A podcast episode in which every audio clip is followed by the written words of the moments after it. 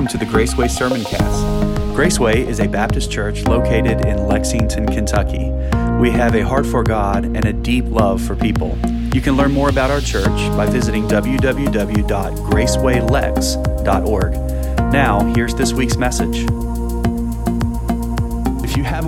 with you, and I'm going to be just like Ryan was, was last week, uh, he kind of said this is going to be one where we're going to really need our analog Bibles, like our paper Bibles. Remember when they used to like print things on paper?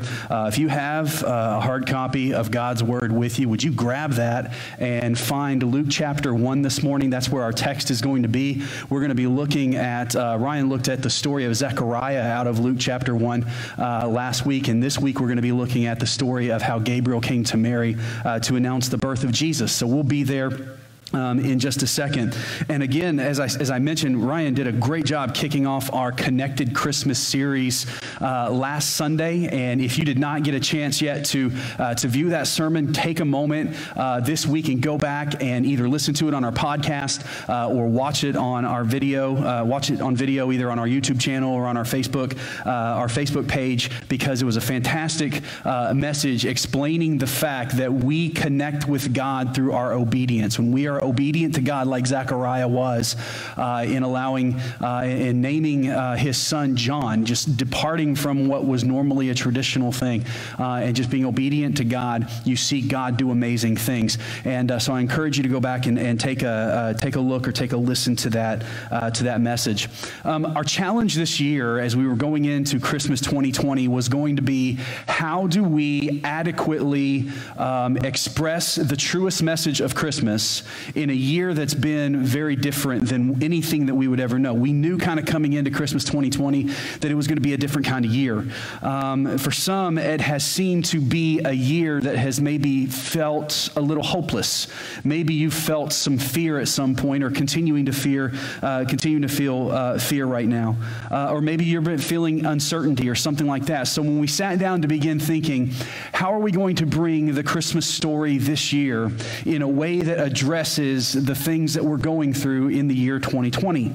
Because this year we've all been attacked, every one of us around from every corner of the globe, we've all been attacked by a virus that we, up until just recently, we haven't known any way how to fight other than just try to stay away from one another and to stay as far away from the virus as we can. We've been distanced from each other's presence. We've been divided. And we've seen in our nation, we've seen division and social turmoil, turmoil take place. We've seen political arguments through the course of a contentious election. Some have been faced, and maybe you're sitting there right now thinking, I've been faced with a layoff. I don't know when I'm going to go back to work. Maybe you are a business owner and you've lost your business because of the financial hardship that's come up uh, through this pandemic and the shutdowns and the closings and all of those types of things. Maybe 2020, you're looking at the end of this year and you're thinking, how fast can I get to the end of this year in hopes that next year will be better? Or maybe you've grown so cynical that you're thinking, I don't know if 2021 is going to be any better either. Just because we turn the page on a calendar doesn't mean that the problems go away. And that's true. But I want to help you understand, and our goal here at Graceway is to help you understand that even in the darkest of places, the light of hope shines through. And his name is Jesus Christ. And that's why I think this. It's easy to say that this is anything but a normal Christmas season. You probably have traditions that you've had to postpone. You have rituals, you have events, get togethers, family meetings, all those things that maybe this year you're saying, you know what, this year we can't and probably shouldn't do that. And you're thinking, how in the world is Christmas ever going to feel the same this year? But I believe that this unsettling nature of Christmas 2020 has kind of thrust us into this place where we can feel uh, that we can feel the effects of Christmas's true message, just like the original folks in the Christmas story. You see, back in the original days when Zechariah and Mary and Joseph and the wise men and the shepherds were all there, they didn't have Christmas carols. They didn't have rocking around the Christmas tree. They didn't even know what a Christmas tree was at that point. Everything was brand new to them when Jesus showed up. Everything was kind of off kilter, too, in their world. Their world was upside down. Their world had been completely and, and, uh, and, and expressly just turned upside down. As Ryan said last week, God went silent for 400 years. And the people were beginning to wonder, where is God? We're going to talk about that a little bit more in just a second. You see, because as Ryan shared from the book of Malachi last week, in Malachi chapter 4, the Old Testament, the entire Testament, doesn't end with a happy ending. It ends with this ominous note that judgment is coming Judgment is going to fall upon God's people. And the reasons for that were many. The biggest reason for that was because God's people, once again, walked away from God. And because of that, God was going to go silent. But before, but in the midst of all of that chaos, in the midst of all of that ominous tone that we see in Malachi chapter 4, before the Old Testament wraps up, we see one verse in verse number 2 that Ryan shared last week. And I want to share that again as we dive into our message this week. In Malachi chapter 4, verse 2, he says, But for you who fear my name, Translation is for you who love me, for you who follow me, for you who still look to me as your God, as your Savior. For you who fear my name, the Son of Righteousness will rise with healing in his wings. And you will go out and playfully jump around like calves from the stall. Now, in 2020, uh, in our kind of like modern society, jumping around like cows in the stall, that doesn't really give us a real positive picture. But back in those days, that meant a lot. It meant that they were carefree. It meant that they were brand new, that they were refreshed and regenerated. And this is what he was saying in the midst of the darkness, in the midst of the struggle and the turmoil, I'm still going to give you a sliver of hope, and that hope comes from me. The Son of Righteousness will one day rise with healing in his wings. And, and here's what we need to understand from that that this is God's nature for us. That even when things are hard, even things when, when things are hopeless and in desperation, he still provides us with a sliver and a ray and a light of hope. See, for 400 years after this passage, God would be silent. No more prophets, no more angels, nothing. And in the silence, the people were going to suffer. They became oppressed under the Roman rule and they became desperate for relief. They began wondering is there ever going to be a better day for us as God's people? So here's what I like to do. Whenever I get into the stories of Scripture, I like to try to place myself in the story and begin to ask myself, how would I feel if I were living in the middle of this story? So just for a second, I want you to close your eyes if you have to, but imagine yourself in the middle of tyranny. You're, you're a Jew back in the days when Jesus came. You're a Jew living in those days of silence. You're living under tyranny. You're watching this land that was supposed to be a land that was gifted to you by Almighty God to his people is now being overrun and overtaken by the Romans. You see, there were centurions walking the streets, tax collectors beating down your door, demanding more money than you had. And if you didn't pay it, they would seize your land, take your farm, close down your business, and there's not a thing that you can do about it.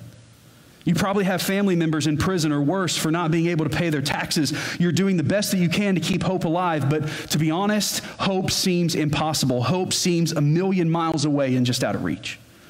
You've heard from your family members about a God who used to be very good to your people, and he would wipe out tyrants that rose up and do miraculous things to see his people succeed and prevail over injustice. But you haven't seen a shadow of his presence in centuries especially in your lifetime, you haven't seen any evidence that God is there.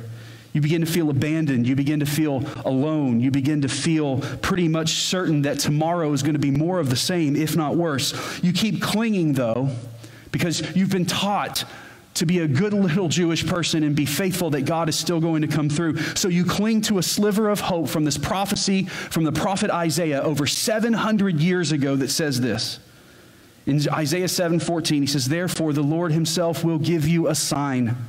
See, the virgin will conceive and have a son, and will and you will and the, uh, she will name him Emmanuel." Which, as our worship team was talking about just a minute ago, that word Emmanuel, that name is special. Jesus is the most beautiful name that we can utter, but the name of Emmanuel is another, is another name that we give to Jesus, which simply means God is with us. And that's the basis for this series that, we've, that we are bringing out in, in this month of December here in 2020 is that God is still with us. In a year that we feel disconnected and uncertain and wondering what God is doing, understand that God is still Emmanuel, or Jesus is still Emmanuel. He is still God with us. Now put yourself back in that place of that Jewish person living back then after during 400 years of silence and you're thinking God with me. Yeah, wouldn't that be nice? Wouldn't it be nice if I could look out and see that God would finally show up again, that God is actually there? Because to be honest, you're trying to be a good, faithful little Jew, Jewish person, But to be honest, you haven't seen much to have faith in. You haven't seen much proof. You haven't seen many signs around you. You're clinging to hope, but your grasp is getting lighter and weaker, and you feel like you're about to fall off into the abyss of no longer believing that God is there and that hope is possible. You begin to think, is God there? Is he dead? Will we ever see Emmanuel? So you've been raised right and you know to worship God, but how do you worship someone who doesn't seem to be working anymore? How do you worship someone who seems to no longer care for you? The question that we all face a lot of times is how do I worship in the midst of hopelessness? This is where the world was at the time that we get into our text in Luke chapter 1. You see, hearing this and hearing the way the world was at the time Jesus came kind of puts our current circumstances into perspective, I think, a little bit. We not, may not be living under tyranny. Maybe you feel like you are. I don't know. Everybody's got opinions on everything these days anymore. But we look around and we see a world that we just don't understand anymore from whatever level it may be. You may be thinking, I don't understand what's going on. I don't see much happening that feels good anymore. There always seems to be something coming along for me to be scared of again. I saw on the news the other day. You know what I saw on the news? I saw on the news the other day that a lot of people now who have been deciding to do Christmas shopping on Amazon and online and having things shipped to their house, the new fear now is you have to open those boxes outside because there's been like pests and rodents and, and, and insects and stuff in those boxes. I mean, it's like 2020 just keeps giving to us, doesn't it? It seems like, man, what is 2020 going to, when is it ever going to give up and when is it ever going to get better? So maybe you might be looking at this and saying, the way I feel right now, probably more than any other time in my life, I can actually relate to those people back in those days. I can relate to Mary. I can relate to Joseph. I can relate to the people in the world under Roman rule and under Roman tyranny because I don't know what tomorrow may bring. Maybe that's where you are. But you know what? The beautiful thing is, is that even in a year like it's been, we've seen people around here, and like Ryan shared last week, his personal testimony about how they've seen good things happen within their family as they're expecting a child that they have, that they have tried and prayed that would be able to happen over years. I mean, good things are still happening around us. And so that's something that we need to remember. It kind of puts things in perspective that even in the midst of what seems like global misunderstanding and global uncertainty, there's still those rays and those lights of hope, those examples of God's goodness that are still there. And that's what we need to focus on because God is with us. He's with us. But you see, this year, this Christmas, it's not going to be found in the traditions. It's not going to be found in the this is what we normally do. There's some things at Christmas time that I've loved ever since I was a kid. And some of those things are being affected this year. But you know what? The biggest reason for Christmas will never be affected. The biggest reason that we celebrate cannot be affected by the things that are going on around us right now because He sits enthroned above all of that. He sits high and lifted up, and His name is Jesus Christ. See, here's the big idea this morning. Just like last week, the big idea was we, can, we connect with what God is doing when we are obedient in His plan. The next thing we see, and what we're going to see in Luke this morning, is that we can truly worship Jesus in any state when we connect with the presence of Christ. We can truly worship in any state when we connect with the presence of Jesus Christ, the continual presence. So this morning, I want to look at Luke chapter 1. And beginning in verse number 26, we're going to look at the story of Mary when she finds out this, this, this, sweet little girl who's engaged to a guy named Joseph in Nazareth gets a visit from an angel to find out that she's going to carry the Messiah.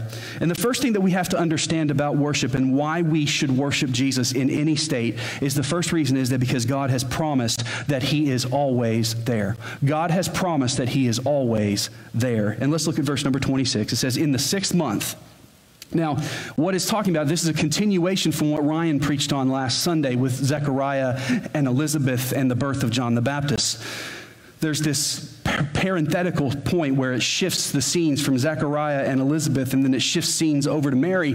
And so, Mary, in the sixth month of Elizabeth's pregnancy, she gets a visit from Gabriel. Because in the sixth month, and basically it's in the sixth month of Elizabeth's pregnancy, the angel Gabriel was sent by God to a town in Galilee called Nazareth and was sent to a virgin who was engaged to a man named Joseph of the house of David. And the virgin's name was Mary. And the angel came to her and said, Greetings, you favored woman. The Lord is with you. But she was deeply troubled by this statement, wondering what kind of greeting this could be. And then the angel told her, and I have this underlined and highlighted and circled in my Bible do not be afraid, Mary, for you have found favor with God. I love what the angel says there do not be afraid. See, there are three things that his presence uh, promises to us. Right here, imagine this. You're, you're Mary. Gabriel shows up. This angel shows up to her. I don't know if she's out in the fields. I don't know if she's just walking along, just going about her daily work. Maybe she's going to get in some water, which was a typical job for the young women in the town. Maybe she's going to get the water for her family that day from the well. I don't know what it was, but Gabriel shows up to Mary and to Mary alone.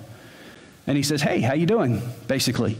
And this is not something that happens every day. Angels don't show up to people every day. Remember, this was after this was during 400 years of silence, and God has now only broken his silence to two people in the entire world.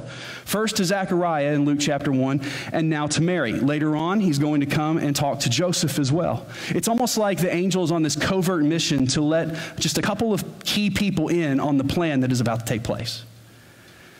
And so Gabriel shows up to Mary and she's like, what is going on here? These messages are not only messa- are the only messages from God in the last 400 years. And Gabriel gives Mary three comforting promises that we have to notice and we have to take heart for ourselves. The first thing he says is in verse number 28. He reminds her and he comforts her with this promise is that God is with you. It says, And the angel came and said to her, Greetings, favored woman, the Lord is with you. And immediately for Mary, who'd been raised in the Jewish tradition, her mind would immediately compute and go back to Isaiah 7:14 and remember that 700-year-old prophecy that someone would conceive and would bear a child and name him Emmanuel, which means God with us, God is with me. Immediately her mind is starting to work and hope is beginning to rise. What we learn from this is that there is hope and comfort in the knowledge of God's presence. The second thing that he says to her in verse number 28 is that God is for you. He comes and he calls Mary a favored woman. What that basically means is that God sees her, that God knows her, that God understands her. Now imagine you've been living for 400 years with no connection to God, and all of a sudden an angel shows up and says, God sees you, Mary. Here's a, here's a girl engaged to a carpenter, blue collar, sitting in Nazareth, this small little town, not much to think about. Later on, they're going to make fun of Jesus for coming from Nazareth, saying, Is there anything good that comes out of that city? And all of a sudden, this angel is sent from God to this girl and says, You're favored. I see you. I see you and I love you and I have a plan for you. And this is something we have to take to heart is that God sees us right now. He sees us at every moment of the day. He sees us. He catches our tears. He knows the number of hairs on our head. He sees us and he's for us.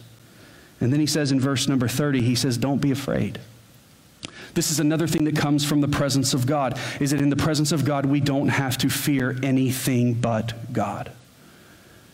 In the presence of God, we don't have to fear anything but Him. Over 360 times in the Bible, God says, Don't be afraid. And every time that phrase is there, don't be afraid, it is immediately connected to something that teaches us about the nature, the power, and the majesty of God. Because in the presence of God, all fears melt away.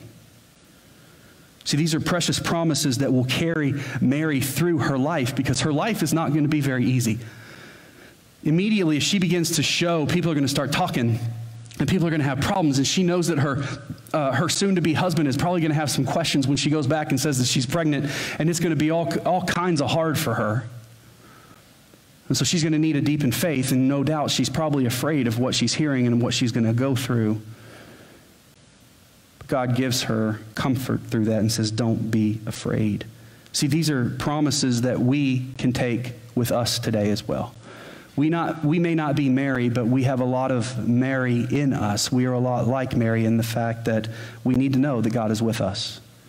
Jesus us, uh, promises us this through the book of Hebrews, chapter 3, verse 15. God tells us, I will never leave you, and I will never forsake you. He tells us that he is for us so many times, but in Romans chapter 8, verse 31, he says, What then are we to say about these things? If God is for us, who in the world can be against us? And again, 360 plus times in the Bible, he says, Do not be afraid. We're told that we can be confidently courageous in the promises of the presence of God. And see, because he's there, he's always working on us. Let's look on in the story in verse number 31. So, after all this has happened, after the greeting that gives Mary comfort and begins to bolster her, in verse number 31, he begins to go on with what's going to take place. He says, Now listen, Mary, you're going to conceive and give birth to a son, and you will name him Jesus. He'll be great, and he will be called the Son of the Most High. The Lord God will give him the throne of his father David, and he will reign over the house of Jacob forever, and his kingdom will have no end. And then Mary asked the angel, How can this be? Since I have not had sexual relations with a man. And the angel replied to her and says, The Holy Spirit will come upon you, and the power of the Most High will overshadow you, and therefore the Holy One to be born will be called the Son of God.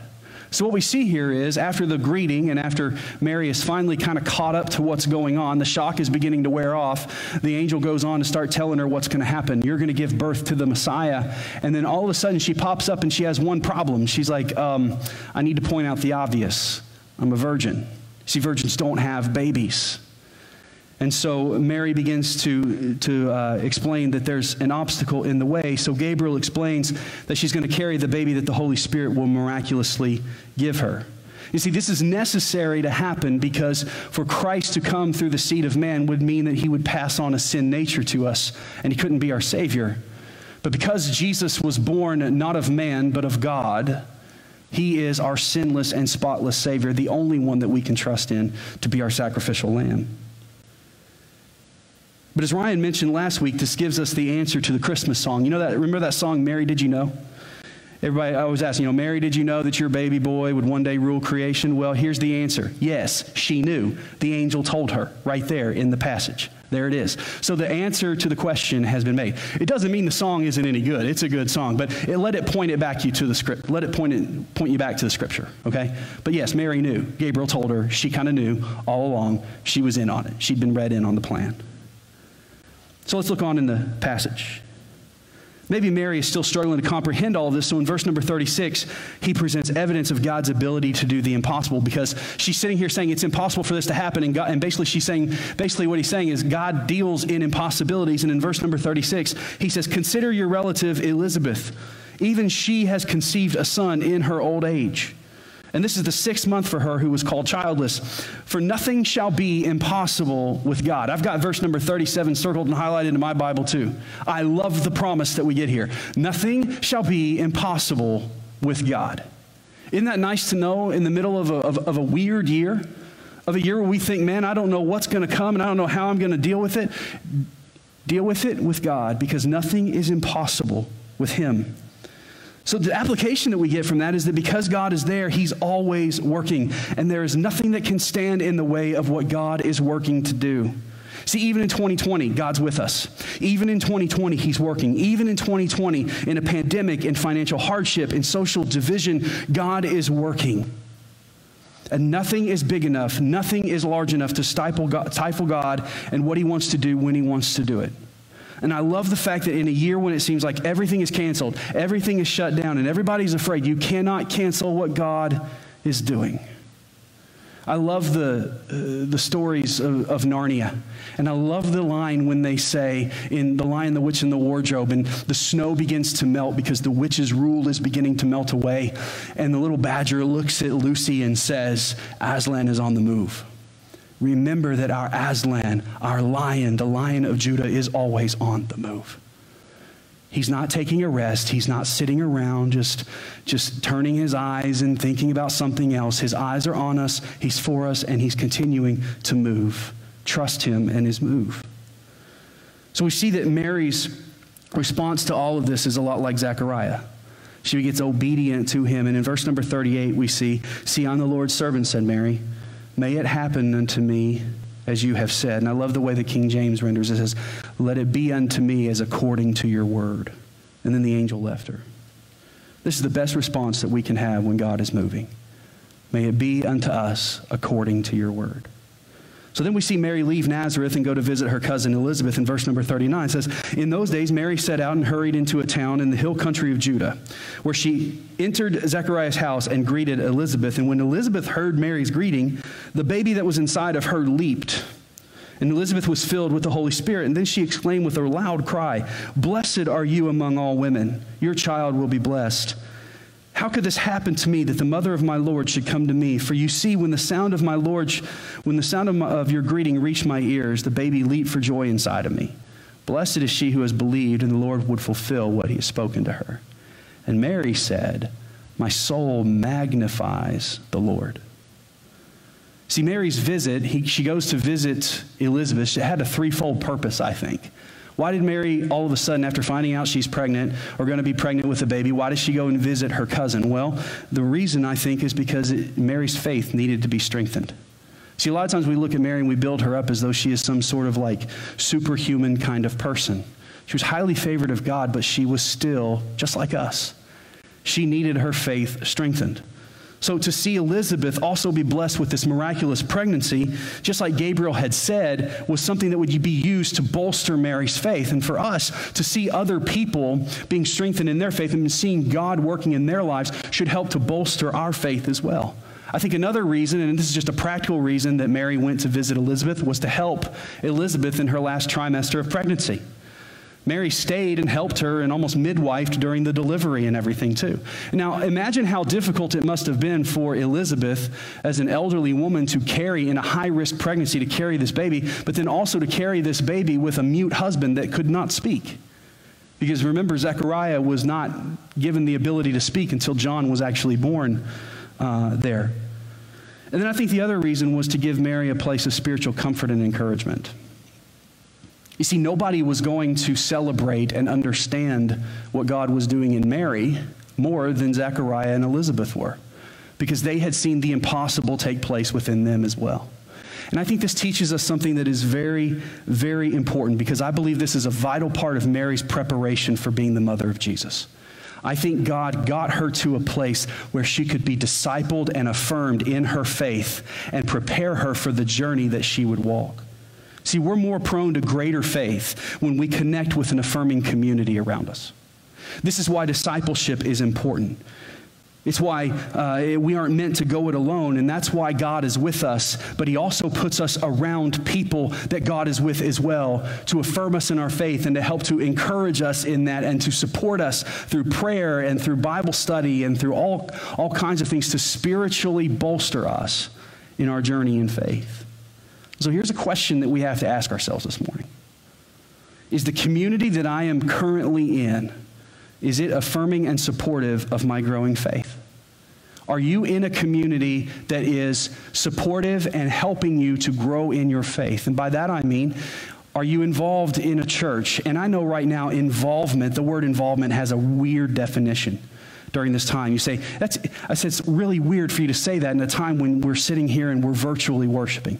Even from a virtual place, we can still disciple one another. We can still check in on somebody. We can still send a note of encouragement. We can still send a text with a, a verse that helps somebody out. I have found personally that as a pastor, I've grown in my ability to connect with people through this because I've been forced to. I haven't, had, I haven't been able to just wait for a lot of times to say, I'll see that person on Sunday and I'll talk to them. I have to pick up the phone or I have to pick up a postcard or something like that and talk. And I think that through this, we need to learn that God still works even from a distance. God puts us into a community with one another to disciple each other. And the question that we pull from this and the way we apply this to ourselves is what kind of community am I in and am I being involved in? I firmly believe that if Mary had just isolated herself, she would have struggled greatly through this process of carrying Jesus as the Messiah. The other thing we see, and this is where we get to the worship side of this, is that John, the baby in the belly, starts like doing flip flops when, when Mary walks in right? Um, and, and, and it's, it's awesome. Mary, Elizabeth tells Mary when she enters the room that the baby in her belly starts leaping. Now, if you've been a mom before, you know that feeling when the baby starts to move in your belly. It's a, I've been told it's an experience. Uh, it doesn't feel like anything else. I don't know anything about it, uh, but I do know that when, when Stacy was carrying the girls, uh, that I would kind of put my hand on her belly and I would feel the babies kicking. I'd feel them moving around and everything. And it was awesome. I can only imagine moms how you feel there. So as soon as Mary walks into the room, baby John starts jumping up and down and leaping. And this is why I don't think that we've given him the proper name of John the Baptist. Because as a Baptist, he would not be dancing like this. Um, you know, this, I don't think John was necessarily, he may have baptized like we do, but he definitely didn't dance like we, well, he danced and we're not supposed to do that. By the way, if I get to heaven and find out it was okay to dance, I'm to be mad at somebody. So, anyway, babies move for different reasons. The reason that John the Baptist moved was because he sensed the joy of the moment, that as Mary walks into the room, Jesus is present. We don't know if, if Mary is necessarily carrying Jesus at this moment, but just the idea and the thought that God is with us began to bring joy to that room. And what we get from this is that it should bring us great and consuming joy when we become aware of the presence of Christ. This is what fuels our true worship. When we're aware of the presence and the power and the goodness of God, that fuels our true worship. God says, worship in spirit and in truth. What that means is I can't manufacture worship. I can't just conjure something up and write this cool song and all of a sudden everybody's brought closer to Jesus. God may use that as a tool, but it's the presence of Jesus that draws us closer to Him and the presence of His Spirit. I truly believe that nobody can be unmoved by the person of Jesus Christ. He demands a response. You either accept Him you reject him or you look at him and say, I'll wait. But no one can look apathetically at Jesus. He demands a response. So the question this morning is what's your response to Christ? And then we see that the worship, after hearing what it had done to the baby, and after hearing that, Mary, uh, that Elizabeth had been filled with the Spirit, it turned into this like praise session, and then it became infectious, and Mary began to praise God as well in verses 46 through 47.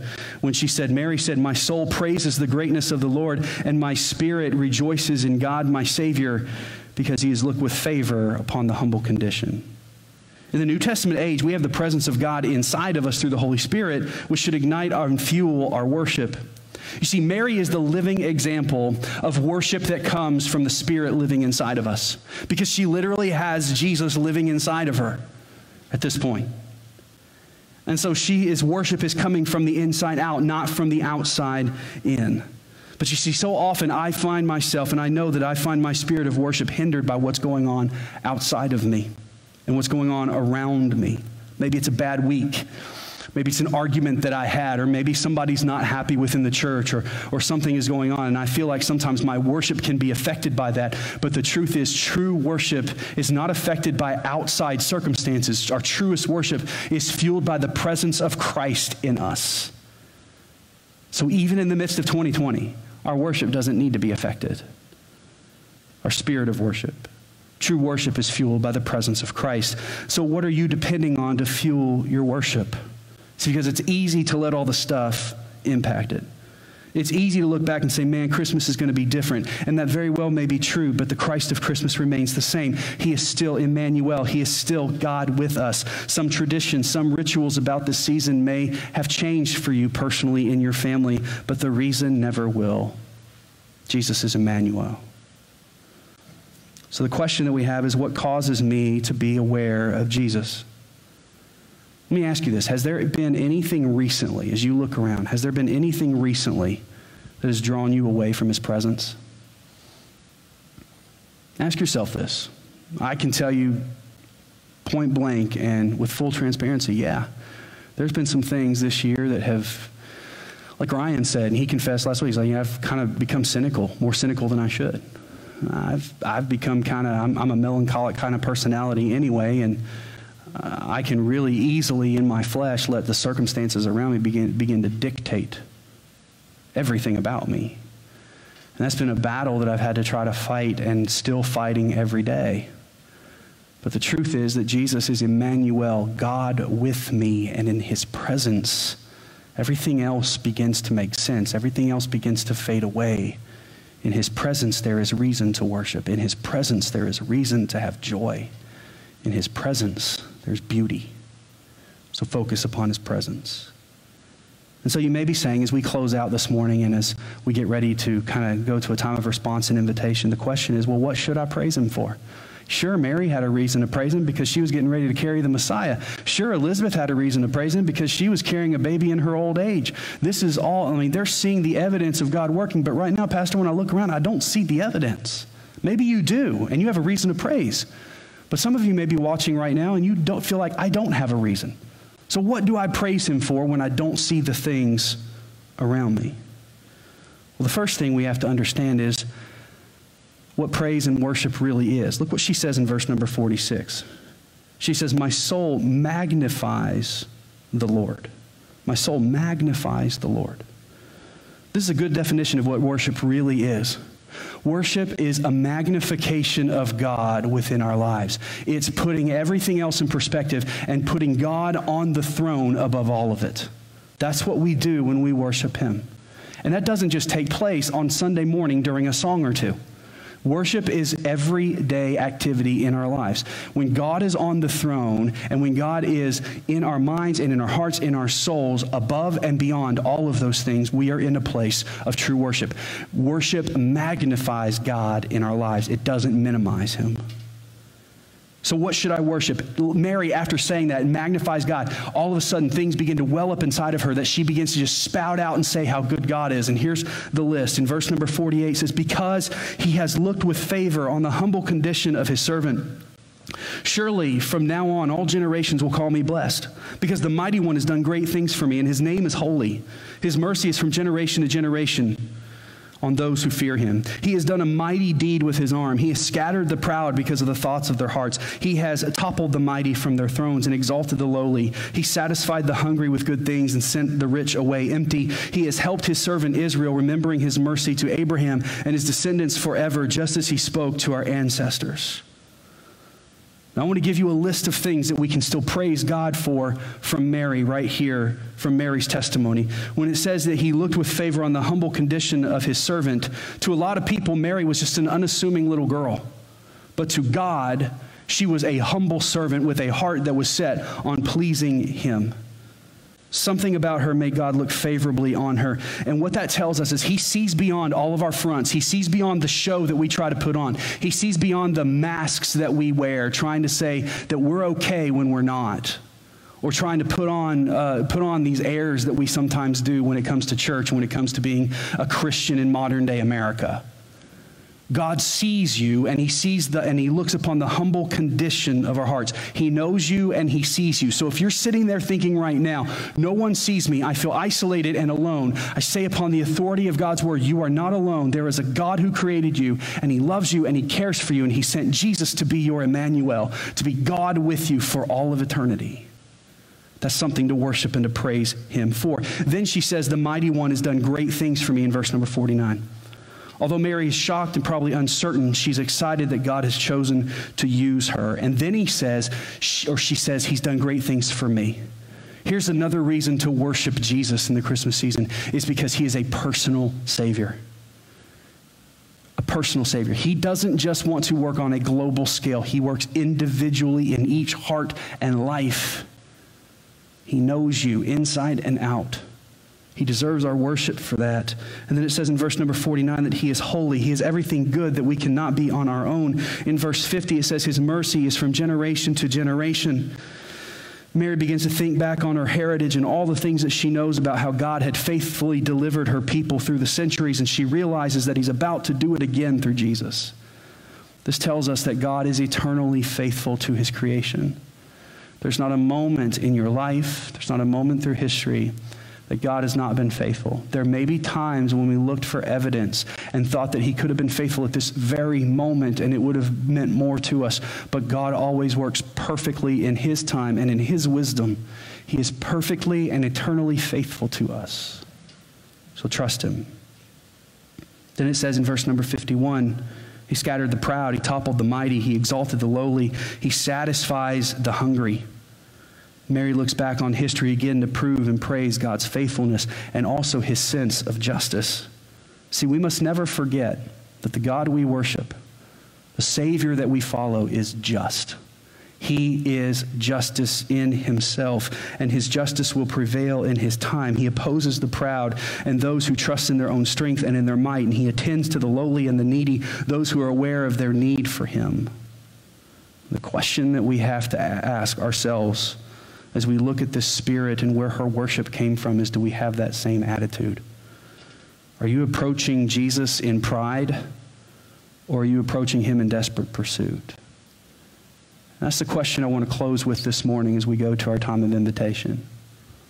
Are you approaching him in pride, or are you approaching him in a desperate pursuit? See, our worship is minimized when we address Him in pride, when we come in in a gathering, or when we when we listen, or when we uh, uh, when we hear a sermon and we think, "Well, I hope there's something in it for me today." Trust me, every time the Word of God is open, it is time for His people to eat. Every time, the humble heart is tuned into worship. The prideful heart will always oppose the presence of Jesus. And that's the question we have. If we want to truly worship Christ this Christmas, we need to really connect with his presence. And he is not holding himself at a distance. He is Emmanuel. He is God with us. She said he helped Israel. He remembered his mercy to Abraham and to his descendants. What we understand is God takes care of his own. God takes care of his own. Just as God is taking care of his people through the Bible, Egypt, through Babylon, through Roman captivity. He will take care of his people today. So, whatever captivity you may feel like you're under, whatever oppression, whatever struggles you may be facing this Christmas season, whatever it is you may be going through, understand this God is there, and He is worthy of our worship. And His worship is best fueled when we are connected to His presence. See, our series has been called A Connected Christmas, and I know that this year it doesn't seem like it's as connected as it has been in the past. Many of you are forgoing traditions and get togethers and all of those things.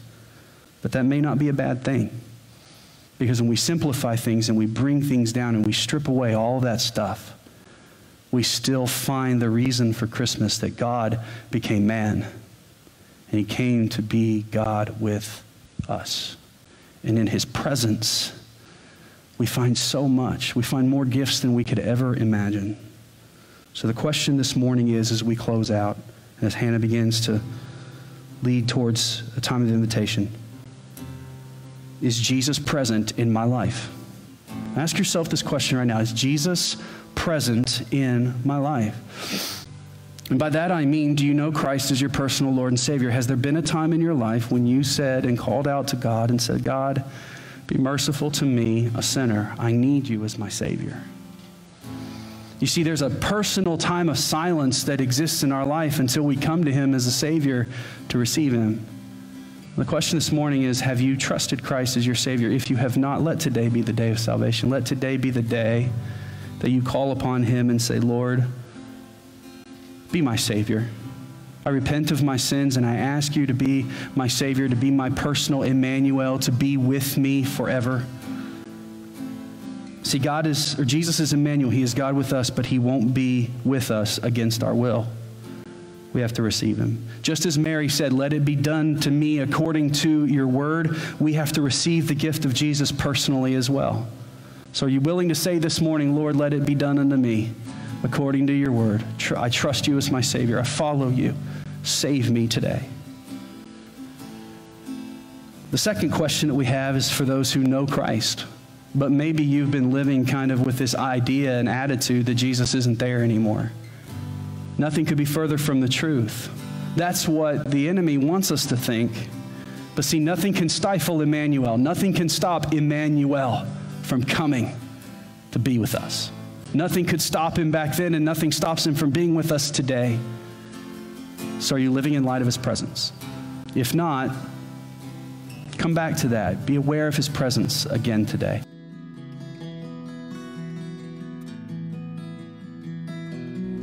Thank you for listening today. At Graceway, our strongest desire is to glorify Christ by telling everyone about His grace. If you have questions or are in need of spiritual help, please reach out to us by visiting www.gracewaylex.org and click on the Contact Us section or you can email us at gracewaylex at gmail.com. Our worship services are held each Sunday at 10:30 a.m. We'd love to worship with you this week. Until next time, take care and walk in the way of grace.